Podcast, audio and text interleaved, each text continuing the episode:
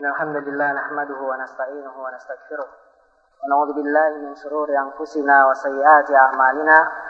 من يهده الله فلا مضل له ومن يضلل فلا هادي له.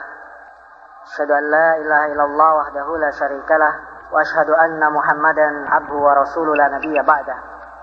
قال الله تبارك وتعالى يا أيها الذين آمنوا اتقوا الله حق تقاته ولا تموتن إلا وأنتم مسلمون. وقال عليه الصلاة والسلام فإن أصدق الحديث كتاب الله وخير الهدي هدي محمد صلى الله عليه وسلم وشر الأمور محدثاتها فإن كل محدثة بدعة وكل بدعة ضلالة وكل ضلالة في النار. Ikhwani rahimani wa rahimakumullah Insyaallah ta'ala pada kesempatan sore hari ini Seperti biasa Kita lanjutkan hadis yang ke-27 Sorry Baik. Sebelumnya Ustaz Yusuf itu berhalangan Kurang sehat katanya. Hadis ke-27 Anin Nawasi bin Sim'ana. Atau dalam bacaan yang lain Anin Nawasi ibni Sam'an Simnya fathah. Radhiyallahu an Anin Nabi sallallahu alaihi wasallam Qala Al-birru husnul khuluq Wal ithmu ma haka fi nafsika Wa karihta ayyattali'a alaihin nasu. Hadis yang kedua wa an wabisata ibni ma'bad wa an wabisata ibni ma'badin radhiyallahu an qala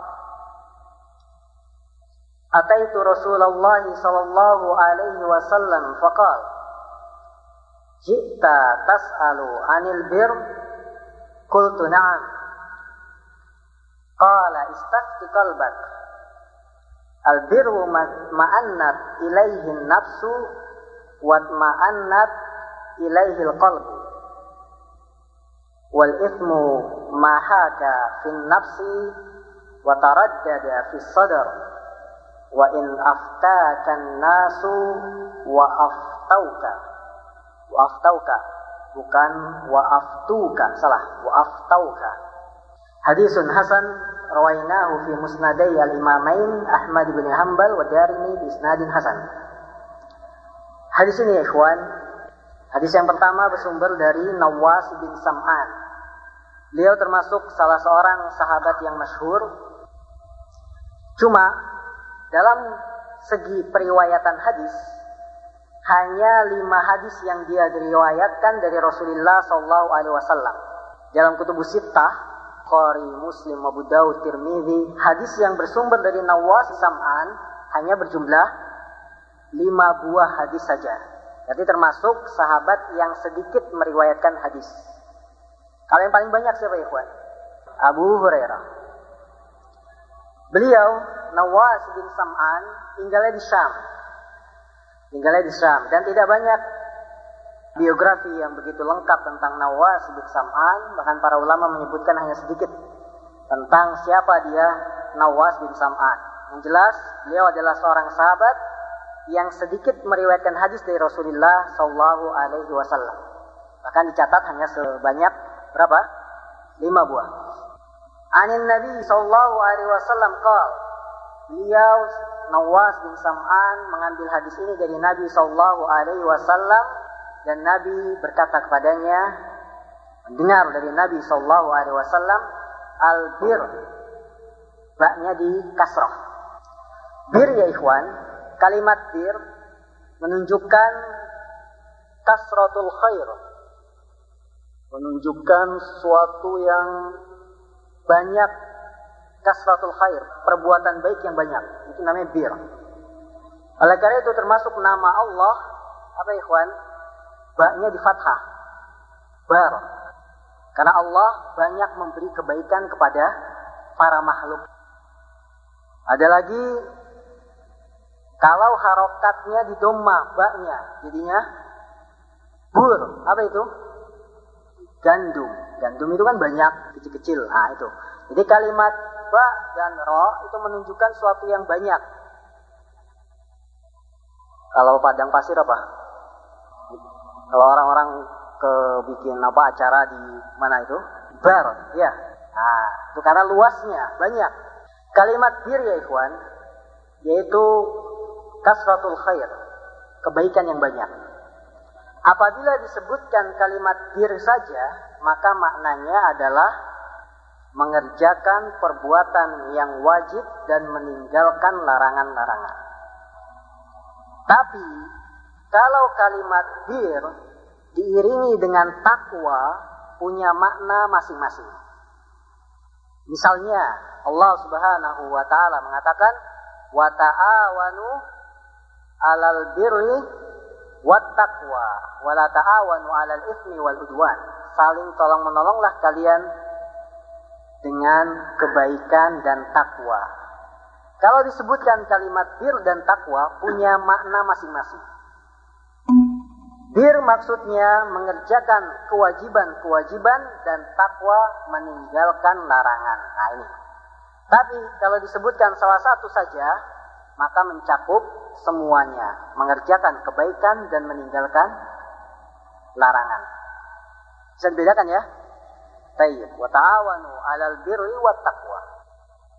Dalam hadis ini hanya disebutkan kalimat bir, tidak ada kalimat takwa. Apa artinya? Hah? Mengerjakan kewajiban dan meninggalkan larangan. Tapi kalau ada kalimat takwanya, maka bir itu untuk suatu yang wajib, mengerjakan kewajiban, takwa meninggalkan larangan. Wadih? Albirru husnul khuluq. Husnul khuluq berapa pekan yang lalu, udah lama ya. Kita sudah bahas panjang lebar tentang husnul khuluq. Apa definisi husnul khuluq? Husnul khuluq kalau secara bahasa artinya akhlak yang baik. Dan ini mencakup umum. Akhlak kepada Allah, akhlak kepada Rasul, akhlak kepada manusia. Ini umum. Husnul khuluq ma'allah, husnul khuluq ma'ar Rasul, husnul khuluq ma'an nas. Salah satu husnul khuluq ma'allah, lima khobar-khobarnya dan membenarkan. Nah, kita sudah terangkan ini panjang lebar kemarin. Kemudian imtisal, mengerjakan perintah dan meninggalkan larangan-larangan Allah. Ini termasuk husnul khuluq ma'allah. Berakhlak mulia kepada Allah. Kemudian sabar terhadap takdir Allah Subhanahu wa taala ketika kita jelaskan hadis yang ke-18 itu. Husnul khuluq. Kebaikan itu adalah husnul khuluq. Rasulullah Shallallahu Alaihi Wasallam menerangkan bahwa kebaikan adalah husnul khuluq karena husnul khuluq suatu kalimat yang mencakup beberapa perkara yang umum kepada Allah, kepada Rasul, kepada manusia. Maka tepat penafsiran Rasulullah SAW bahwa bir itu adalah husnul khuluq sebuah kalimat yang jami, yang menyeluruh. Kebaikan itu, bir itu kan kebaikan, husnul khuluq adalah husnul khuluq. Dan di sana ada husnul khuluq yang lebih khusus lagi. Kalau tadi kita sebutkan bahwa husnul khuluq ada tiga macam bersama Allah, kepada Rasul, kepada manusia. Yang lebih khusus adalah husnul khuluq kepada orang tua. Birrul walidain, berbuat baik kepada kedua orang tua. Kalau ditanya ya ikhwan, sebenarnya akhlak baik itu adalah pemberian Allah atau hasil usaha kita sendiri? Nah, orang punya akhlak mulia, kalau ketemu orang santun, sopan, itu diberikan oleh Allah atau hasil usaha dirinya berhias dengan sifat-sifat yang mulia. Hmm. Manijib, kalau bisa jawab. Husnul khuluq, imma akhlak yang mulia, bisa itu adalah pemberian Allah, atau yang kedua bisa usaha seorang manusia. Ada orang yang sejak lahir, sejak lahir, sudah ditanamkan oleh Allah Subhanahu wa taala dalam dirinya akhlak-akhlak yang mulia. Makanya walaupun dia nggak belajar agama misalkan, maksudnya nggak kenal terlalu nggak nyantri, nggak mondok, cuma dari segi akhlak bagus. Muamalahnya, sopan santunnya. Padahal dia aslinya tidak tahu, secara dalil tidak tahu. Tapi secara akhlak bagus. Orang-orang pedesaan antum kalau mau lihat ya masih bagus desanya, belum tercemar dengan apa polusi suasana kota misalkan. Kalau ada tamu disambut dengan baik, senyumnya ini. Nah, ini kan akhlak yang mulia.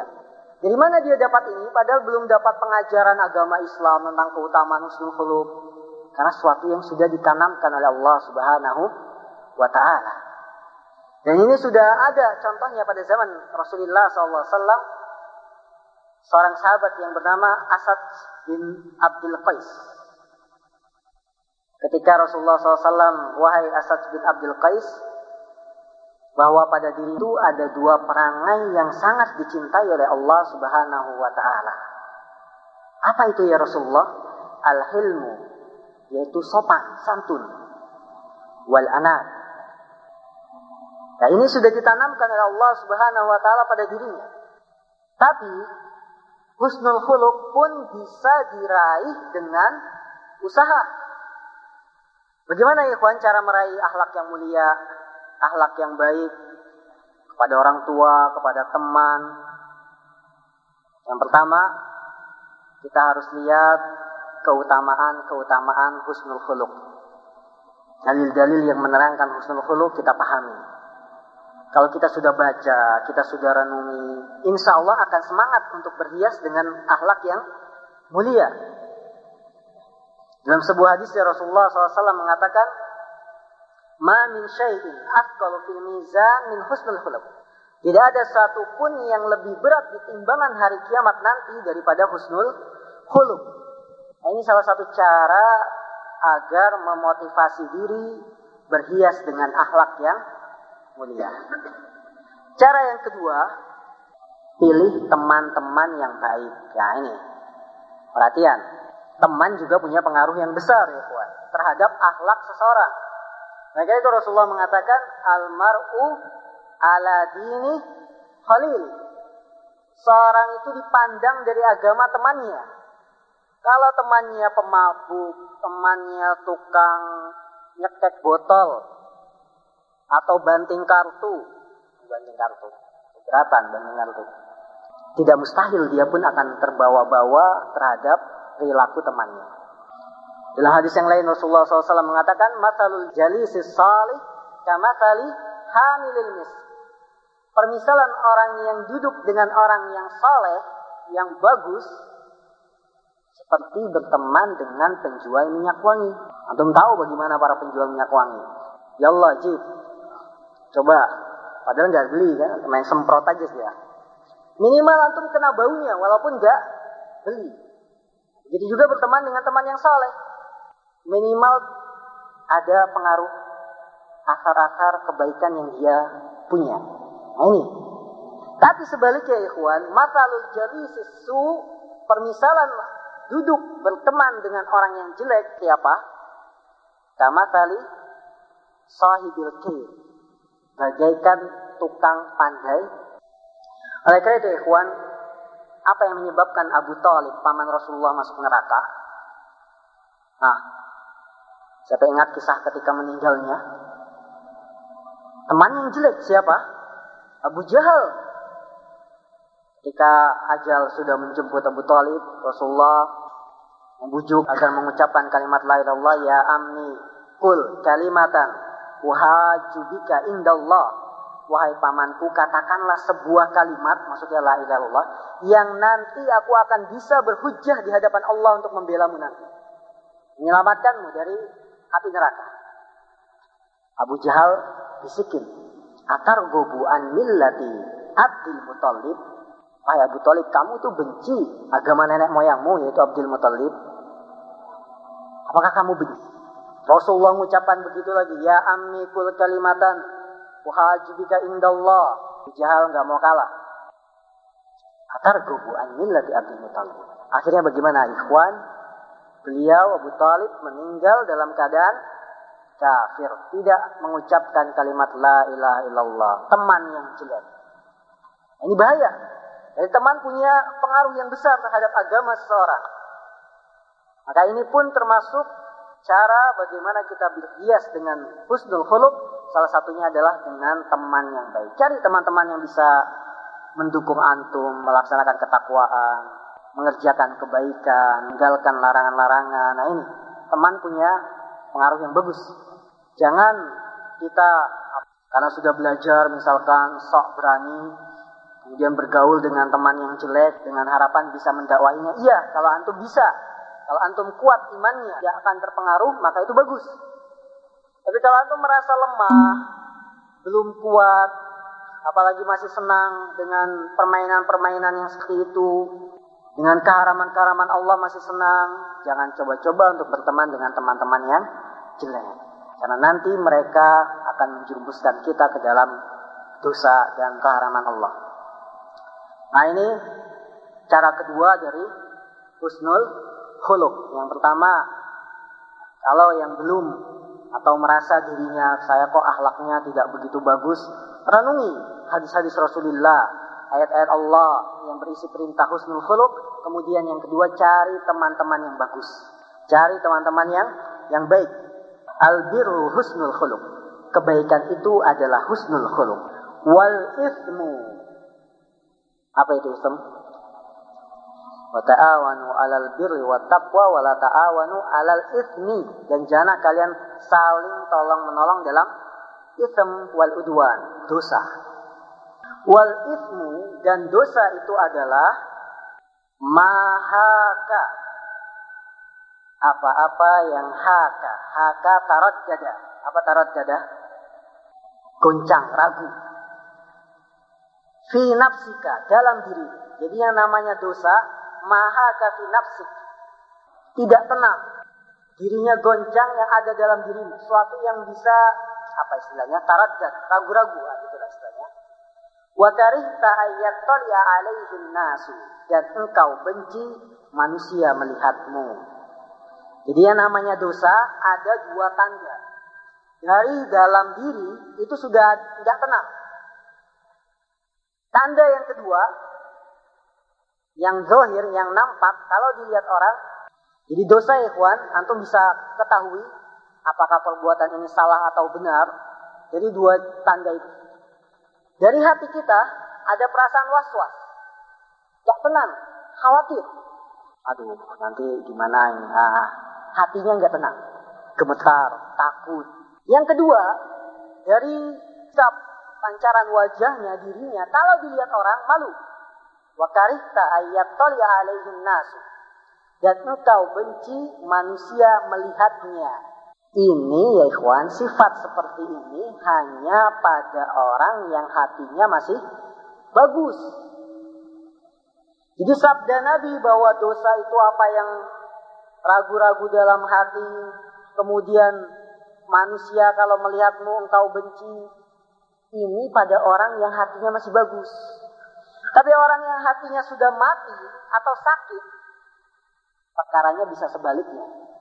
Dengan dosa, tidak ada apa-apanya. Kecil. Bahkan bangga dengan dosa yang dia lakukan. Dilihat manusia cuek, biarin aja. Dia minuman keras di pinggir jalan, manusia lewat, gak peduli. Karena kenapa ikhwan? Hatinya sudah mati. Jadi adakah pertentangan antara hadis ini dengan kenyataan yang uh, kita lihat pada sebagian manusia yang mereka tidak takut dengan dosa, bahkan pamer di hadapan manusia dengan dosa? Tidak ada pertentangan. Karena Nabi mengatakan bahwa tanda dosa itu dengan adanya keraguan dalam hati dan kalau dilihat manusia itu kamu takut, ini untuk orang-orang yang hatinya masih salim, yang masih selamat, masih bersih. Tapi kalau orang hatinya sudah terkotori dengan bintik-bintik hitam karena perbuatan dosa dan maksiat, tidak malu lagi berbuat dosa. Orang pulang dari negeri kafir cerita, saya di sana atau pergi ke Bali lah, nggak usah jauh-jauh. Saya di sana demikian demikian demikian. Cerita, bangga. Ini orang yang sudah hatinya tertutupi dengan dosa. Yang sudah mati. Kalau dia terus-terusan seperti itu harus diminta taubat. Karena terang-terangan melakukan atau bangga dengan dosa sebuah keharaman. Harus diminta taubat. Kalau taubat, alhamdulillah. Kalau tidak, kafir. Bahaya. Karena merasa bangga dengan dosa yang dilakukan.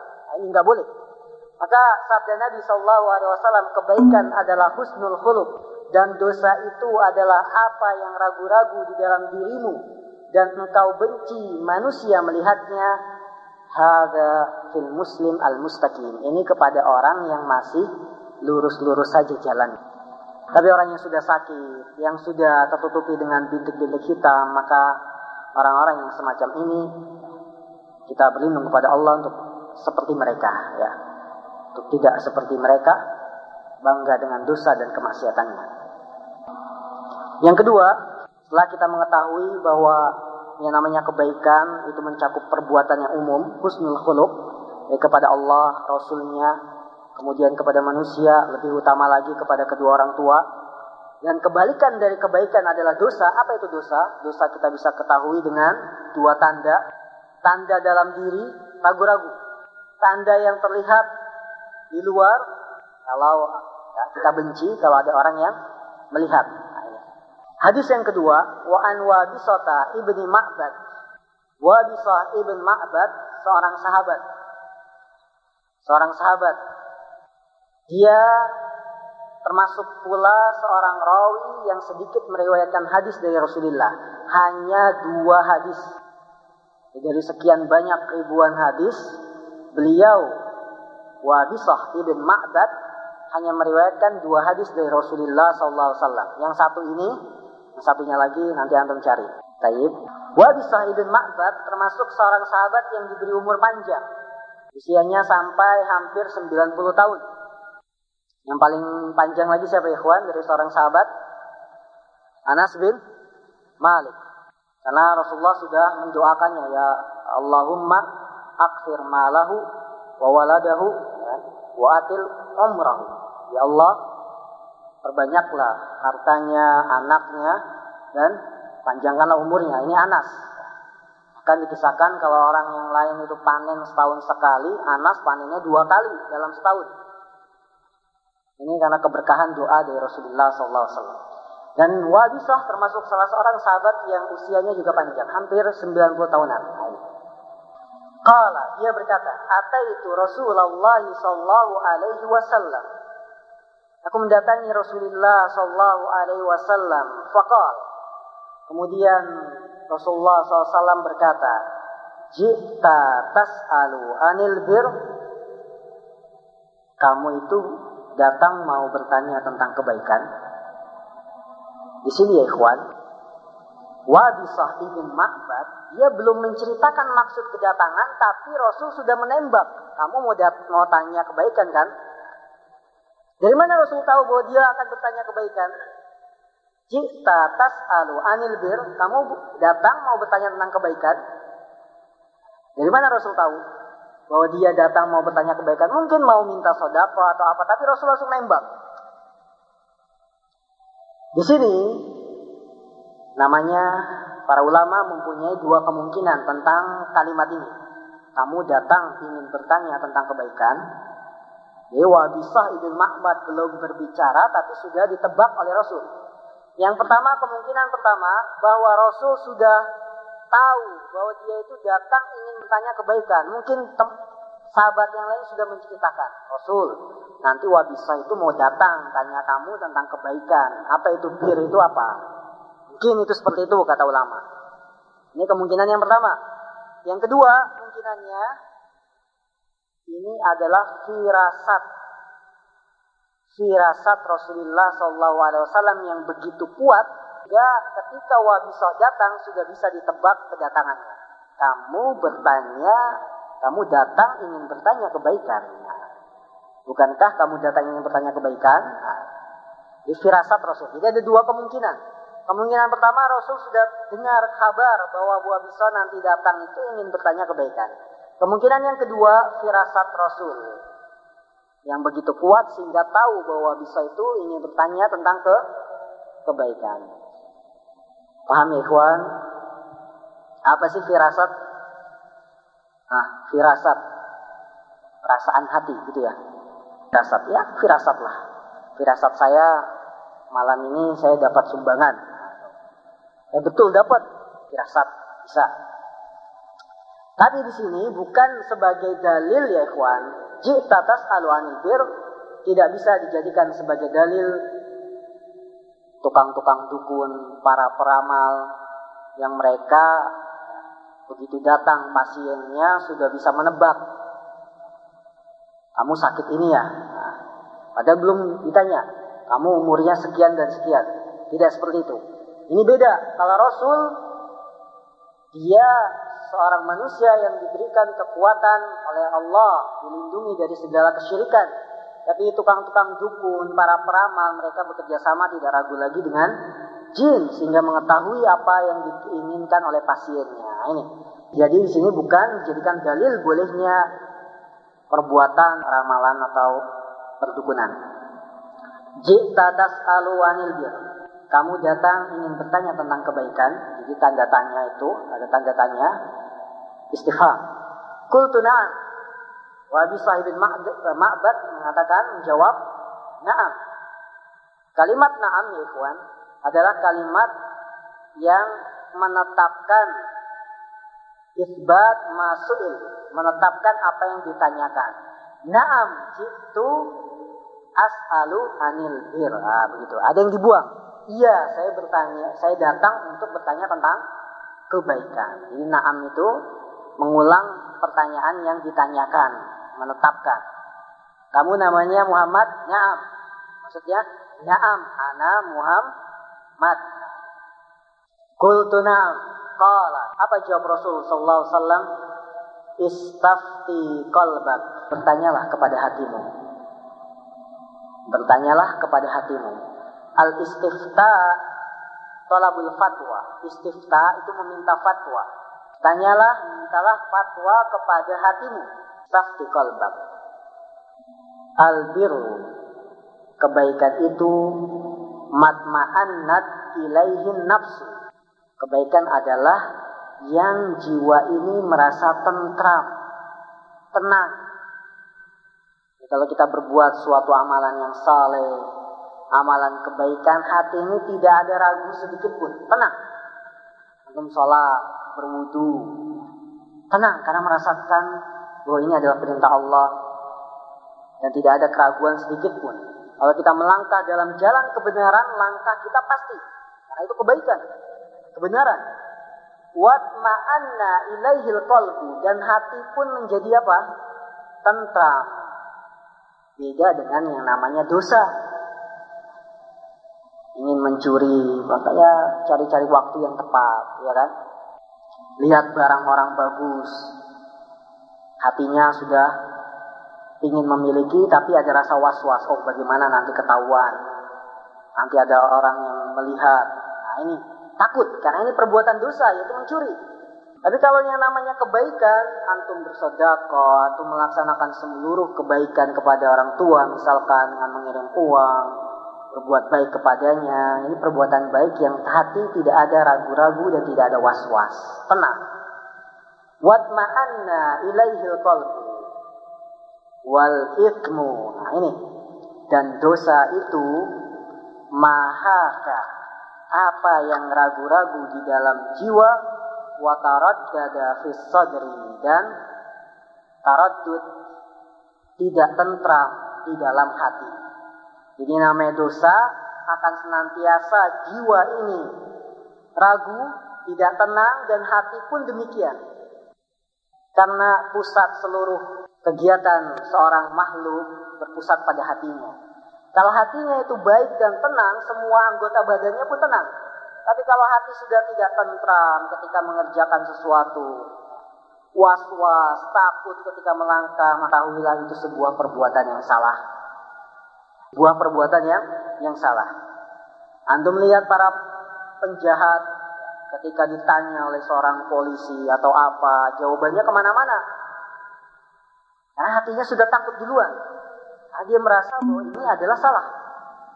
Orang-orang yang senang melakukan kemaksiatan, ketika ditegur atau ditanya, dia menyadari bahwa ini perbuatan yang salah. Hatinya sudah tidak tentram. Demikian juga kita. Kita misalkan salah.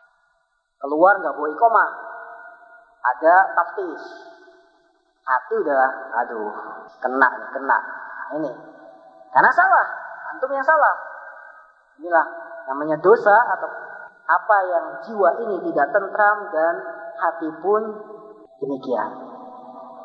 Wa in aftakan nasu wa aftauka sekalipun in itu sekalipun aftaka manusia memberi fatwa kepadamu. Wa aftauka. Dan terus memberi fatwa. Berulang-ulang. Jadi ya ikhwan dosa itu tidak menjadi sebuah perbuatan yang baik walaupun manusia mengatakannya bukan dosa. Dan dosa itu adalah apa yang ragu-ragu di dalam jiwa dan taradud, ragu-ragu di dalam hati. Sekalipun manusia itu memfatwakan kepadamu bahwa itu bukan dosa. Jadi timbangannya bukan ukuran kebanyakan orang. Tapi timbangannya apa kawan? Nas, dalil-dalil syar'i. Sekalipun manusia mengatakan ini bukan dosa, ini bukan perbuatan yang salah, tapi kalau syariat mengatakan salah, tetap salah. Wa in aftakan nasu wa aftauka. Kalau syariat sudah mengatakan salah, salah. Karena kalau kita ikuti kebanyakan orang, niscaya agama ini rusak. Allah Subhanahu wa taala mengatakan wa in tuti aktsara man fil ardi yudilluka an. Kalau engkau menaati, mengikuti kebanyakan orang di muka bumi ini, mereka niscaya akan menyesatkanmu dari jalan Allah. Nah, ini. Maka kalau syariat sudah menetapkan bahwa yang namanya pencurian itu dosa, yang namanya melihat memandang akhwat yang bukan mahramnya itu salah, dosa, ya dosa. Sekalipun manusia ah biasa, jabat tangan laki-laki dengan wanita. Pulang dari Saudi, gak mau jabat tangan sama saudara sepupunya. Sepupu mahram bukan ya kawan? Sepupu, anak paman misalkan. Bukan. Bukan mahram. Orang gak boleh untuk berjabat tangan. Manusia semuanya berfatwa. Jabat tangan dengan wanita halal. Apakah antum harus mengikuti fatwa manusia atau mengikuti timbangan syar'i? Timbangan syar'i bahwa berjabat tangan dengan seorang wanita yang bukan mahram tidak boleh.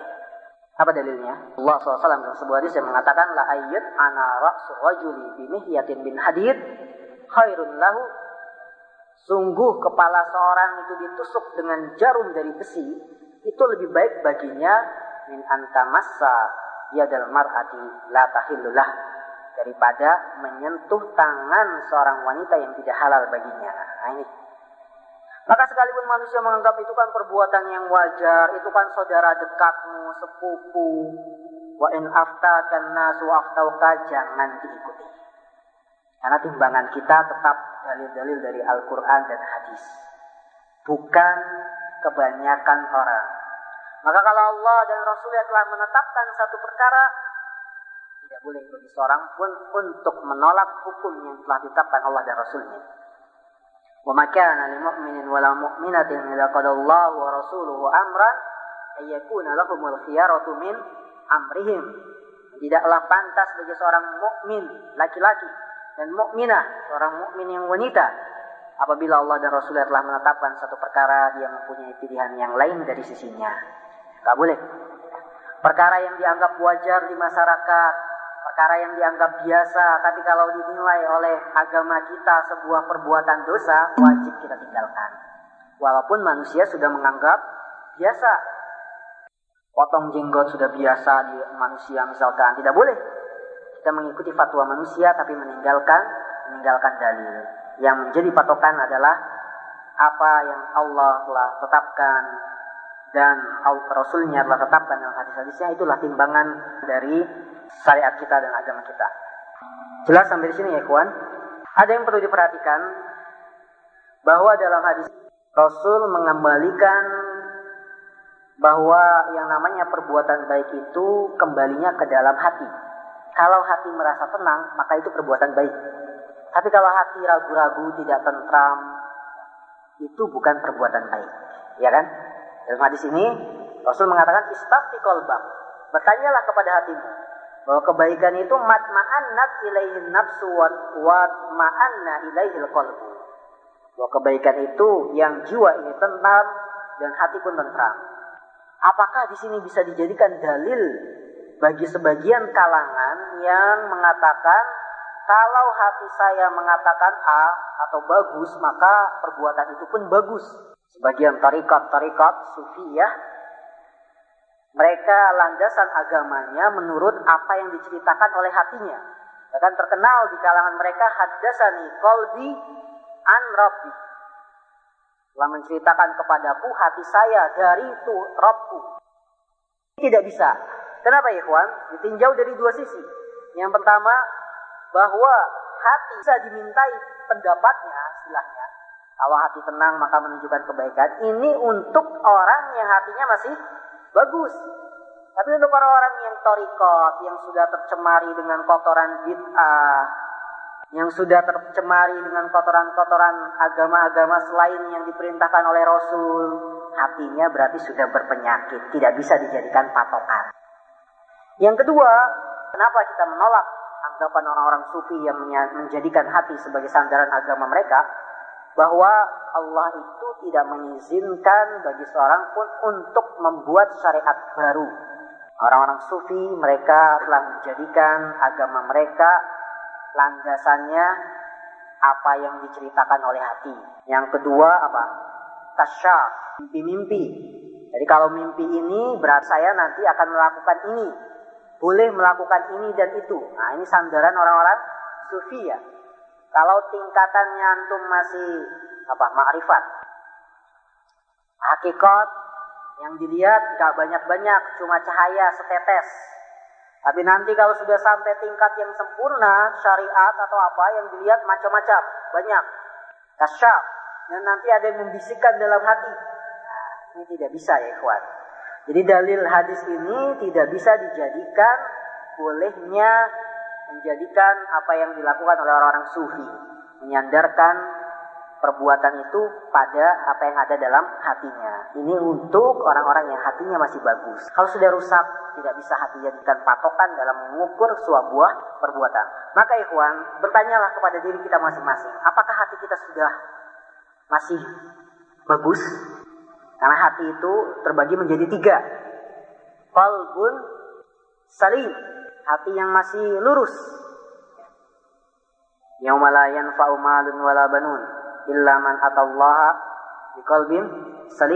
Pada hari yang tidak bermanfaat lagi harta dan anak-anak kecuali yang datang kepada Allah dengan hati yang selamat, yang salim, yang belum terkotori dengan maksiat segala macam. Nah, yang kedua jenisnya hati yang sakit,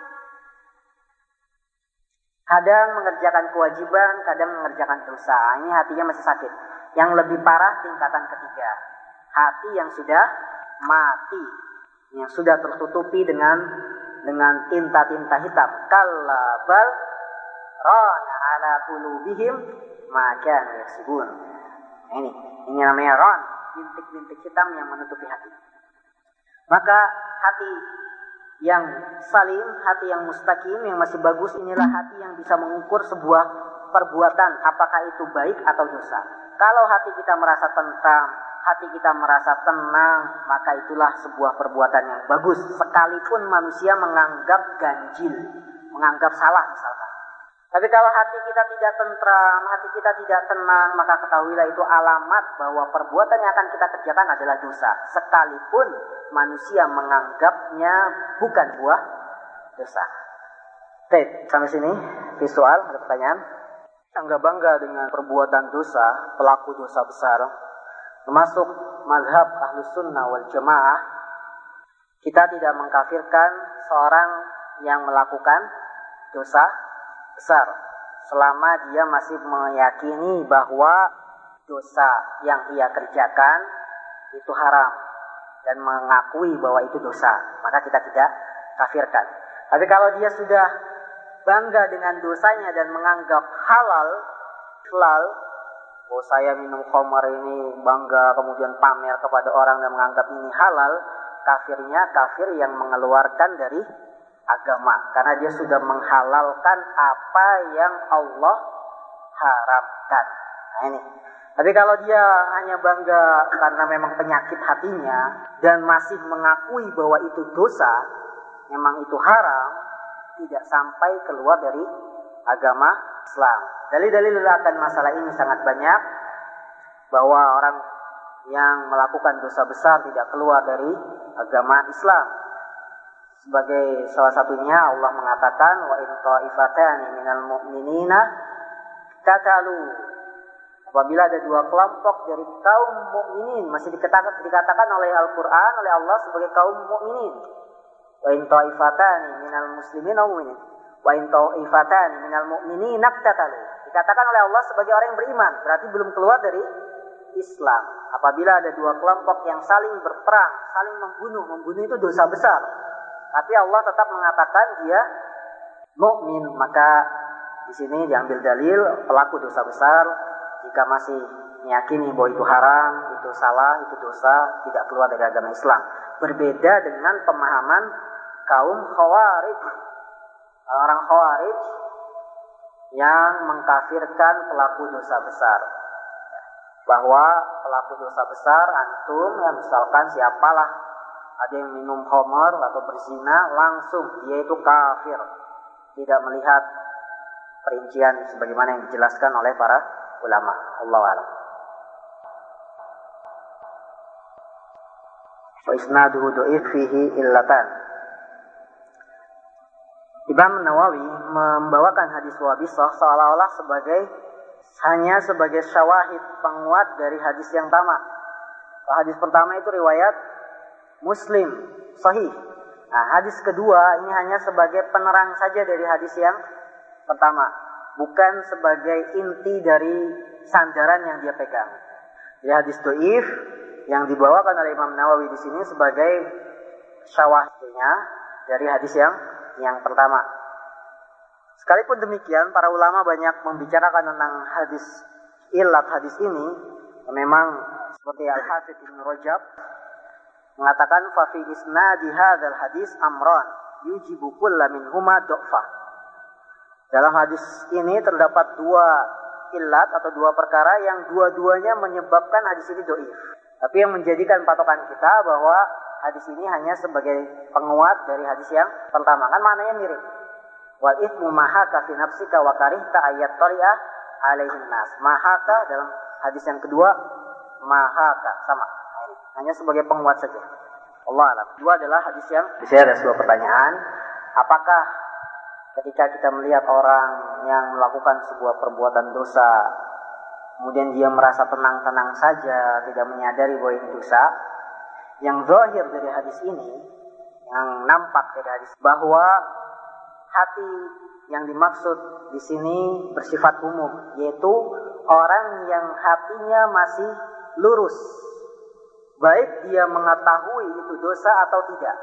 Jadi selama seorang hatinya masih bersih, niscaya kalau dia melakukan sebuah kesalahan, hatinya tidak akan tentram. Baik dia tahu ilmunya atau tidak tahu ilmunya. Makanya ikhwan, tidak semua orang yang melakukan dosa misalnya tadi disebutkan musbil itu tentram hatinya tidak. Buktinya ketika dia melihat orang yang lain, dia akan heran. Kok celananya antum di atas mata kaki?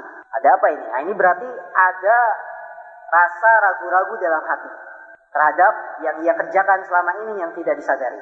Maka tidak bertentangan dengan hadis yang mulia ini.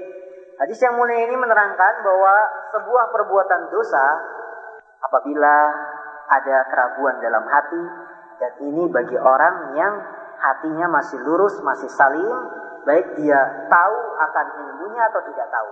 Makanya orang yang awam Ketika kita luruskan, kita ketika benarkan, lebih banyak menerima daripada orang yang sudah tahu ilmunya tapi masih belum menerima sepenuhnya. Nah ini. Orang-orang misalkan yang belajar mahasiswa, dia tahu hadis tentang isbal itu paham. Dia hujah sudah sampai, dalil sudah sampai, tapi dalam otaknya masih ada takwil. Itu kan untuk yang sombong, kalau nggak sombong nggak apa-apa. Beda dengan orang awam yang belum tahu sama sekali masalah dalil. Begitu kita benarkan akan menerima. Nah ini, karena hatinya masih bersih. Tidak ada subhat-subhat, kotoran-kotoran yang menutupi hati. Nah, Jadi di sini untuk orang yang hatinya masih salim, yang masih mustaqim. Tapi kalau hatinya sudah rusak karena ada subhat bahwa itu untuk yang uh, khusus larangan itu khusus untuk yang sombong, kalau nggak sombong tidak mengapa. Berarti di hatinya itu ada subhat. Nah, ini Allah alam yang bisa anda pahami dari penjelasan yang dijelaskan dalam beberapa kitab para ulama Allah.